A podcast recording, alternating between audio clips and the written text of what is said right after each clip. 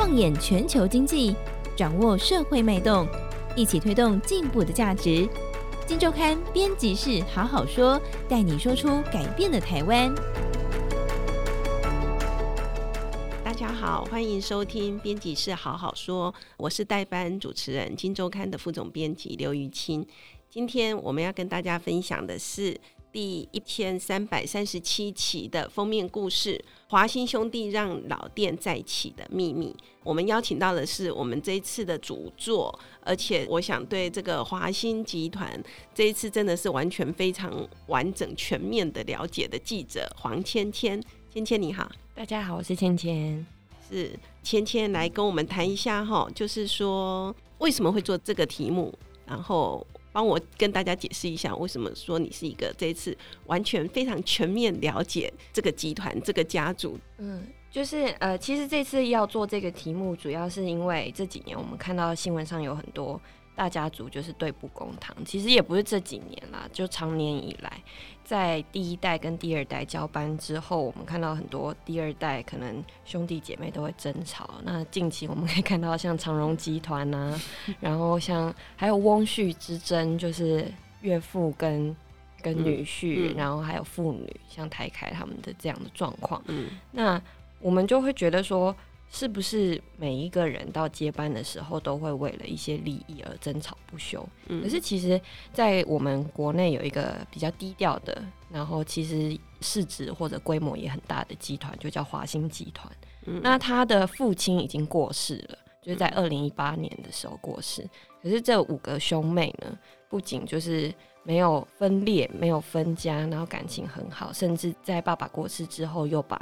集团的一个营运带到一个新的高峰跟高点，嗯、那就是我们就会觉得说，哎、欸，那这五个兄妹到底是如何做到的？跟大家突然之间有一个强烈对比，这样，嗯、对对对，是。所以芊芊先跟我们听众朋友来介绍一下哦，就是因为其实大家对这个你讲的这个华新丽华集团哈，就是兄弟姐妹不争吵，那。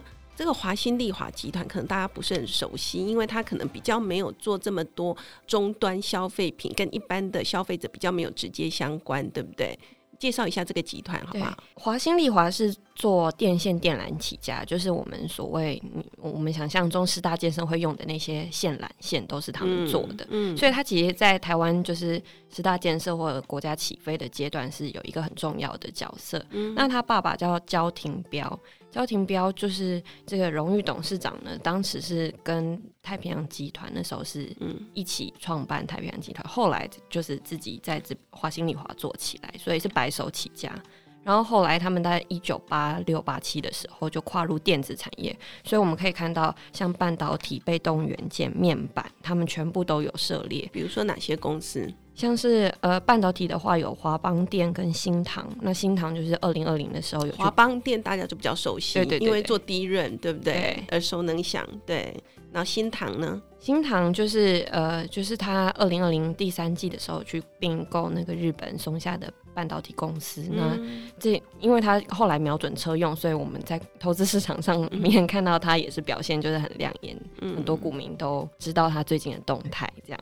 所以这个集团就是从一开始的电线电缆这种比较传统产业，后来八零九零年代跨到电子业，算是跨得很成功。对对对。然后有在现在在半导体业有一席之地，对不对？有一些代表性的公司。而且我们可以看到，台湾所有集团里面很少集团是同时跨足船产跟电子，甚至你要说如果是船产跨入电子的这种，又少之又少。除了台硕集团之外，我们看华兴丽华就会是。比较早期的第二大家族的集团，而且其实是跨得很成功。其实很多传产家族都曾经试图想要跨到科技业，但是铩羽而归的很多。很多对，对，但是他们算是少数，算在科技业发展的很成功。所以等于现在集团有两只脚嘛，对不对？哈，一个是原来的传产的电线电缆，一个是新的这个半导体科技产业。对，好。那这样子的家族哦，在你这次的采访过程中，你感受到什么？你为什么可以下一个注解说他们真的是一个不吵架的兄弟？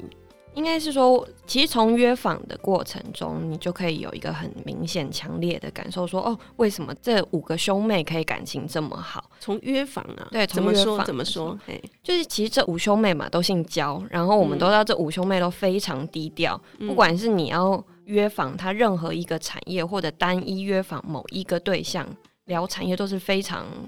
难的事情，近年来他们都是比较低调不受访。那我们这次拿了这个题目，说，哎、欸，可不可以来跟我们分享一下集团啊，或者甚至手足啊，你们是怎么样把它支撑起来，携手把它带到高峰？那我们在约访的过程中，大哥还没约，嗯、我们先约了弟弟。可是因为一般来讲，我们也不会说你一定会排那个顺序，说你一定要先约大哥，你就是可能同时去发出这个邀请，嗯。弟弟收到的时候，都第一个就问我们说：“哎、欸，那我大哥答应了吗？”这样子，嗯嗯、然后我们就会想说：“嗯，你大哥答应了吗？跟你有什么关系？”嗯、就是一般，而且都已经六十岁的人了。对对对对。对然后那个过程中，他又不是说他们的语气不是说怕哥哥，嗯。有一种会是说，好像被下了封口令，哥哥没有答应，弟弟不敢答应。嗯、可是他们也不是这样，他们就是说，哦，如果我大哥答应了，那我可以全力配合啊。就是他希望这个集团的事情还是以长子或者大哥来为主的一个发表。嗯、他是弟弟，他不适合代表这整个家族来受访这样子的事情。嗯、那只要哥哥愿意受访，他觉得这个题目很好，每个人都愿意配合。约访过程就是很曲折，然后一直到大哥点头答应的那一刻起，嗯，就是哥哥们好像在他们的 WhatsApp，因为我们后来采访的时候也知道说，他们兄弟之间有一个家族的一个 WhatsApp 的群组，那哥哥就有说，哦，现在大哥受访了，你们如果想要聊一聊，他就是也很尊重弟弟，你们不想聊的也没关系，你们想要聊一聊的，就是可以跟荆州看约访下去这样。那我们是因为这样子。大哥就好像登高一呼的那种感觉，嗯、然后大家也都很乐意分享，嗯、甚至像我们在看这几年最少出来，大概是老三的独生女焦幼惠跟最后一个就是老五的焦幼期，很少看到他们两位受访啊，非常少。然后比较有趣的是，当天我们呃约大哥采访的时候，其实下午是约焦幼期拍照跟采访。焦幼期知道这件事，说：“那他可不可以早上的时候跟大哥来合照？”嗯、就是那我们就会想说：“当然好啊！” 对，就是你你可以从这些小细节可以看得出，他们就是兄弟间是真的是互相彼此有在照应跟关照，嗯、然后感情是真的很不错。这样，所以后来你就被你一网打尽，对，就是。五位兄弟姐妹都不小心收集完整，所以有以后有这个华兴集团的通行证就对，希望有。所以其实这也是这个家族五兄妹，大概是我我印象中应该是首度就是完全的。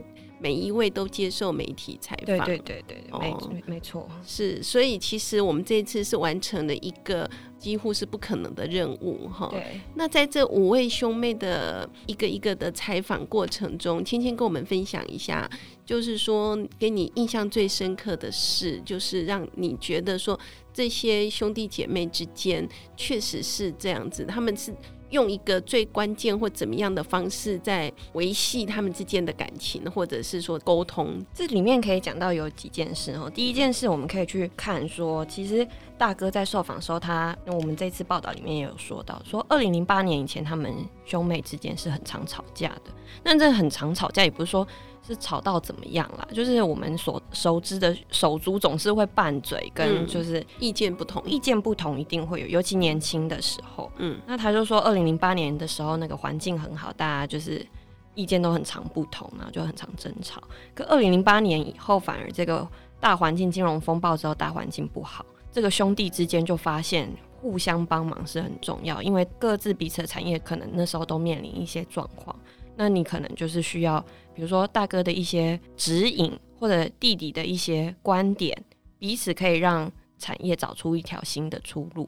然后在这个过程中，只要能帮忙的，比如说去跟你的企业文化沟通啊，跟员工上课啊，兄弟姐妹都很愿意到第一线去帮忙这样子。然后第二件事呢，我们发现焦江兄弟就是为什么会感情这么和睦的一个关键，还有也是大哥举了一个例子啊，就是说早年的时候，妈妈是希望五个孩子都在同一间公司里上班的，因为他以前可能过去有看过，就是孩子众多的一些邻居，就是可能有彼此这样相争的状况，他不希望他的孩子这样子，那希望他们都在同一间公司上班。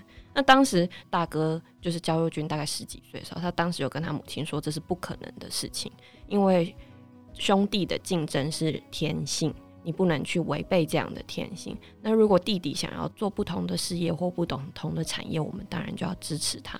那从这之间，就是其实他爸爸焦廷彪在生前的时候，其实也非常鼓励，就是他的二代创业。就是如果你有你有想要做什么事情，以他自身经验来讲，就是他觉得你有钱做出一个本事。那个不叫做本事，如果你没没钱也可以再做出一番事业，那个才叫真本事。所以，如果呃儿子是愿意出去打拼的，非他非常支持。所以我们可以看到，从华新丽华后来跨入半半导体之后，第三个儿子就是焦佑恒自己就出去说他要做被动元件，然后一步一步做起来，现在的市值跟规模也也非常大，非常可观。那这样各个兄弟其实都站稳各自的角色跟产业，是他们其实合作的一个很重要的关键。所以我们不能说非常罕见，然后，但是真的是，尤其是这种台湾的大集团，兄弟姐妹之间可以这样融洽相处，哦，这样子的合作下，结果他们这到底这几年的成绩，尤其是这个我们人称焦师傅的焦廷彪，就是这个爸爸，在二零一八年过世到现在，大概已经有三年多的时间，哈，那这个集团在这样兄弟合作之下，到底表现怎么样？我们可以看到，其实你从市值来看，这我们统计了现在就是华兴集团里面十二家公司的市值。嗯，然后从二零一八年十一月，就是焦廷彪过世的时候，华兴集团的市值大概是两千六百亿。其实这一路就是从二零一八之后，各个产业都找到自己新的方向，然后兄弟又再朝自己更专业的方向自己去做。然后这吸手的状况下呢，就是在二零二一年的时候。八月就是集团的市值有达到一个历史新高，大概是五千五百亿元的这样的规模。所以你说，呃，焦师傅过世的时候是市值大概两千六百，嗯，所以几乎是翻一倍，超过。对，几就是跟高点相比的时候，几乎是翻了一倍。所以我们可以看到，就是他们的市值规模表现是很明显的，就是有在成长。那除了市值之外，他们集团的获利表现也非常的亮眼。呃，我们可以看到，二零零八年金融海啸的时候，它单年集团就亏了一百八十多亿，隔年又亏了一百九十九亿，两年合起来亏了快要将近四百亿，可以想见当时是非常困难的。嗯、可是去年的时候，这五兄妹呢，就是交出了整个集团净利五百七十四亿的这样的成绩，单年就交出五百七十四亿，而且是创了整个集团历史新高的记录。那可以看得出，就是在这样子互动跟这样子。彼此尊重的分治的状况下，他们其实把集团在爸爸过世后又带到了一个新的高峰。所以，确实是兄弟同心，其利断金这句话。在他们身上真的是淋漓尽致，对不对？对呀、啊，对呀、啊，就爸爸送了他们一副对联，一人一副对联，就父父子同心山来玉，跟兄弟合力吐变金。所以真的是，就是说，爸爸其实当初就有这样的期许，然后五个兄弟姐妹其实也真的把爸爸这样的期许。做到了，对，对，对不对？所以爸爸并不是要他们说，呃，我们以后一定要赚大钱，一定要怎么样。但是对兄弟的期许是，你们要这样子的同心，同心的背后可能就代表了说，我们这个集团一定可以发展的不错。对，对，对，它其实就隐含了这样的意义了，对不对？对，没错，没错。其实，在这个里面，我其实我也看到了哈，就是说，其实他们有讲到一个让我觉得其实是呃印象很深刻而且很生活化的一个地方，叫做大家要一起吃饭，这是怎么回事？哦，对对对对，这个过程呢，就是我们在问说，哎，那你们兄弟之间感情这么好，是怎么维系的啊？嗯，华兴科董事长焦荣恒就跟我们说，我们经常吃饭呢。然后我们想说，经常吃饭这样有好像很普通，对，非常普 通，每天都要吃饭。对，然后我们就说，那你们平常是多常聚一次？如果你说经常吃饭，嗯、然后我们预想大概一个月见个几次，其实对一般家庭来讲已经很好了。大家都各自有家庭了，对，对不对？而且事业这么多，对。但他回答我的答案是一个礼拜两三次。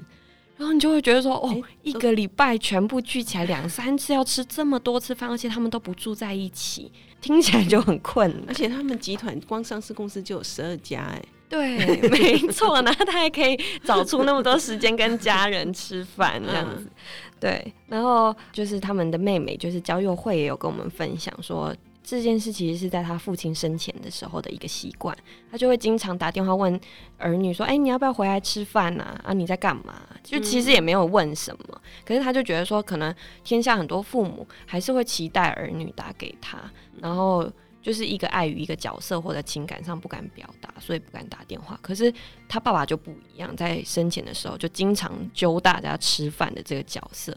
养成了这样的习惯。那吃饭是要谈私事还是要谈公事？都谈，基本上他们说都谈，嗯、就是谈彼此之间相处的事啊，要去哪里玩啊，想要做什么活动啊，第三代教育方式啊，他们也会谈，就是说要给儿子儿女们什么样的教育，那你的儿子儿女们去哪个学校，这些都会谈。嗯、然后如果今天比如说你的产业有一些。新的投资机会状况，他也会问问我的哥哥弟弟们说：“哎、欸，你觉得这个机会好不好？”嗯、就是在饭桌上，他们并没有什么禁忌，说什么一定不能谈，什么一定能谈。就大家就是坐在饭桌上一起聊天，一起吃饭，然后一起分享各自的生活。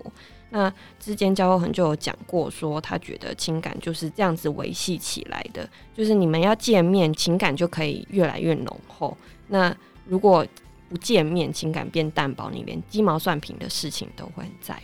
所以吃饭可以解决很多事。是啊，所以我们以后只要吵架就约吃饭。是啊，是啊。所以其实呃，我想呃，我们今天谈的这个华兴集团的故事哈，就是说呃，华兴集团也许不是。这个我们台湾资本市场里面最赚钱的集团，甚至于，我想它也不是最显眼的集团哦。可能很多听众朋友也许没有听过哈，但是我想只透过这一次《金周刊》的报道，我们第一千三百三十七期的封面故事。华新兄弟让老店再起的秘密，我们谈了很多焦家兄弟感情的维系，哈，他们的交流，我想有很有别于过去《金周刊》的一些封面故事。呃，我们谈股价啊，哈，我们谈这些很多数字的东西，我们这次谈的是爱与情感，哈，那提供给所有的读者做参考。那后面还有呃，当然我们还有谈了很多焦家兄弟如何带领公司进行变革，那怎么样维持公司的一个好的融景，这是这一次我们的封面故事。谢谢大家今天的收听，也谢谢芊芊。那我们下周再见，拜拜。谢谢，拜拜。